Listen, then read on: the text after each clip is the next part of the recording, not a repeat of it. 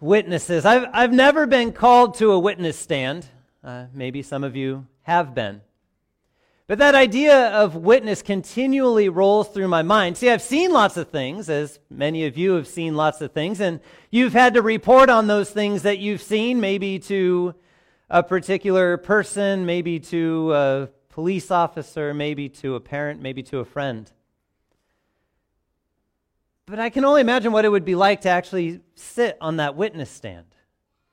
I've sat on a jury, watched people on a witness stand, watched the nerves, watched the hope that they remember things correctly, speak truth. I think a lot of those nerves may roll through us when we're called to witness about Jesus to friends too. And I started thinking of the characters that were in the narrative today, the people that are in the narrative today. Now, it is Ascension Sunday, so we have the beginning of that reading, which initially wasn't for today, but I got to extend it. So, Becky, thank you for reading through more than what was expected initially. But you have the disciples there sitting with Jesus on the mount that is called Olivet, right? The Mount of Olives, a 2,000 pace journey away from the temple, a Sabbath day journey from the temple. You can see it from the temple, as you can also see the upper room from the Mount of Olives. It's not very far away from one another. You can look right across from one over to the other. It's an amazing place to walk around in this day because that mount is where the Jews had believed that uh, the resurrection would happen. And to be first in that resurrection, you needed to be buried there. And so when you go there, even today, there are tombs right next to each other, caskets above ground, right next to each other, all over this particular mountain, just across a small valley from the temple, or at least where the temple was, at the Temple Mount. And so the disciples stood as they watched Jesus rise into heaven lifted up in a cloud. And as some of the confirmation students know, as we were walking through the scriptures, it's one of my favorite parts because Jesus is standing there with the disciples and he gets lifted up and he goes to the right hand of God, and the only thing that's left is the disciples standing like this, wondering when he's going to come back. Maybe in a few minutes. Because he said he was going to come back. And then you've got two angels, right? Messengers of God standing next to him. Men of Galilee. Why do you stand there looking into the clouds? He said he'd come back in the same way he went. Go, you'll know when he comes back. And we find ourselves now in that time. That time where Jesus has ascended to the right hand of God and he hasn't come back yet. Now, it's not that he's not present. He's promised to be present in many ways. We receive his body and blood, we hear him in his word, and the Holy Spirit is present as well. But in those few short days between the ascension and Pentecost, the disciples had to figure out what to do. You see, one of their witnesses, well, he witnessed to something different. See, Judas was there from the beginning, and Judas was there at the baptism, and Judas was there throughout the entire ministry, and then Judas had a different idea of how the messianic kingdom was going to be ushered in. So Judas was there at the betrayal.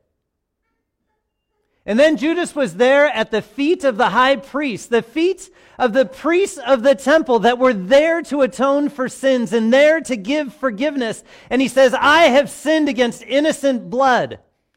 Wasn't looking for mercy from God. He was just looking to make things right on his own wanted to hand the money back. He wanted to be done with the guilt that he had brought upon himself. And he goes to the feet of the priest and said, Here, take the money back, make it all go away. And they said, What is that to us? Take care of it yourself.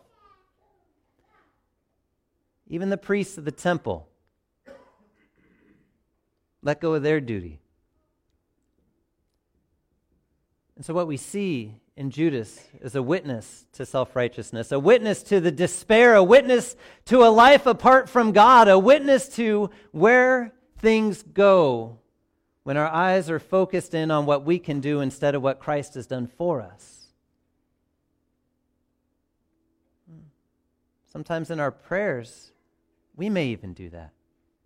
Unknowingly, unwittingly, even sometimes in our prayers, say, God, if you would only let this one thing happen, I will do a particular thing. Watch how righteous I will be, Lord. If I do this, will you do that?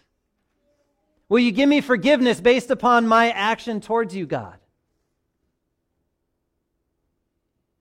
It's usually silent in those moments. See, because the witness that we have is not a witness to us. It's not a witness to what we have done in life, and it's not a witness to anything of who we are. So they called another witness. The disciples had to figure out how to make the company of apostles whole again. Can you imagine those thought processes going on? We had 12 when Jesus was here. One is now gone. So uh, he said he was going to come back and he said we were going to receive the, the Holy Spirit or a gift of when he was away. And, and so I guess we got to take care of business in the church. Um, well, 11's harder than 12. So let's make 12 again. Let's call upon God and let's pull and call in another witness.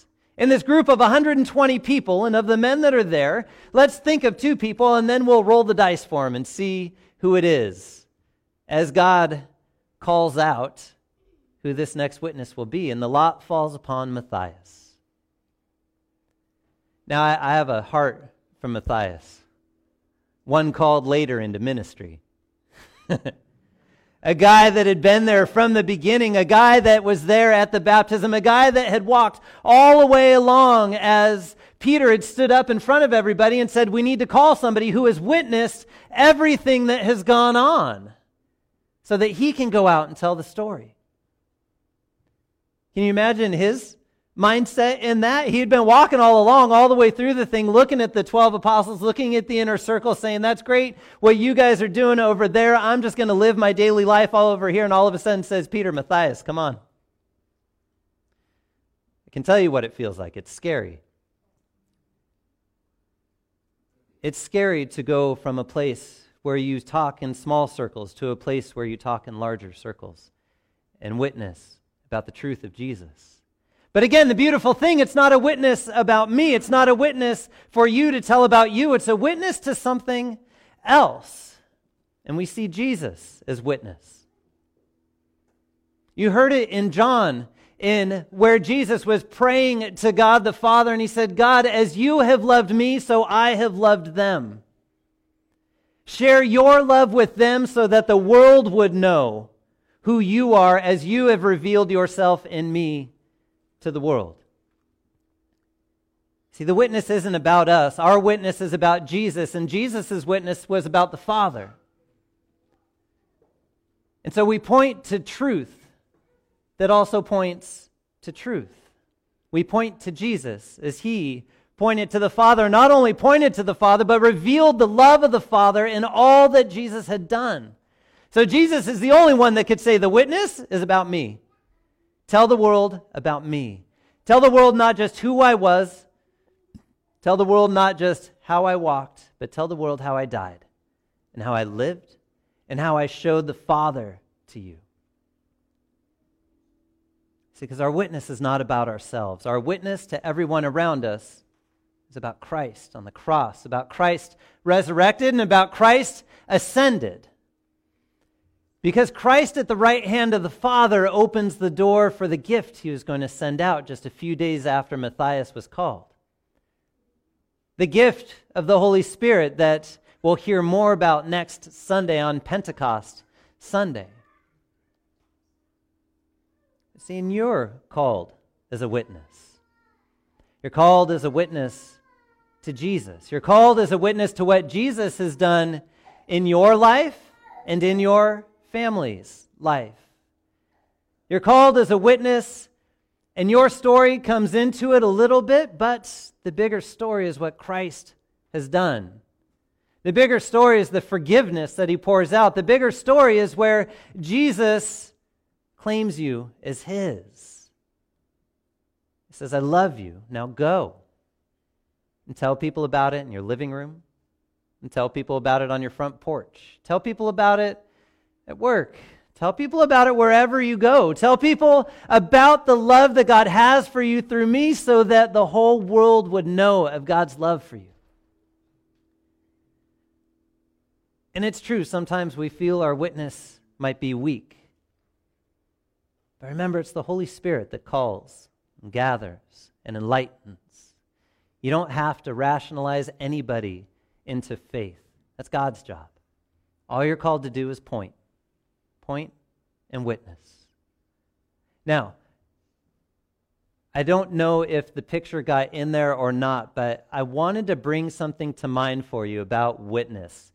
So there's that one about being called as a witness. But this next one I think is great. Okay, who reads Greek? I know one. Anybody else? No? Okay, this is pronounced martus. What does that sound like?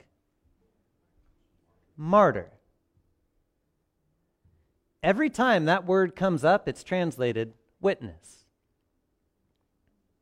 we separate the two out. We put martyr at a higher level and say that you have to die for your faith. But which one of you in faith has not died to yourself only to live in Christ? A martyr without even knowing it. To witness.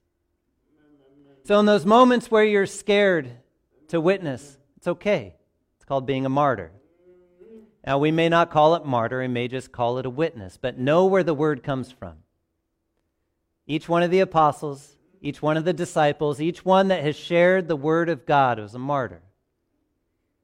You get to do the same day in and day out in your living room, in the front porch, and everywhere else that you speak the word of God, pointing to Christ as the one who has died and lives again for you. In his name, amen. Would you please join me in prayer? Heavenly Father, we thank you for the strength that you give us as we're uncertain at times about sharing your word, but by your Spirit we speak truth.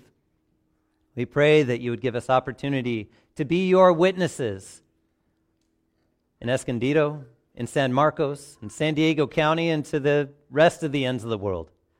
We pray that you would guide us and guard us, that you would make your Spirit live within our lives so that we would see his work as we speak your word to all those that you bring into our lives to care for.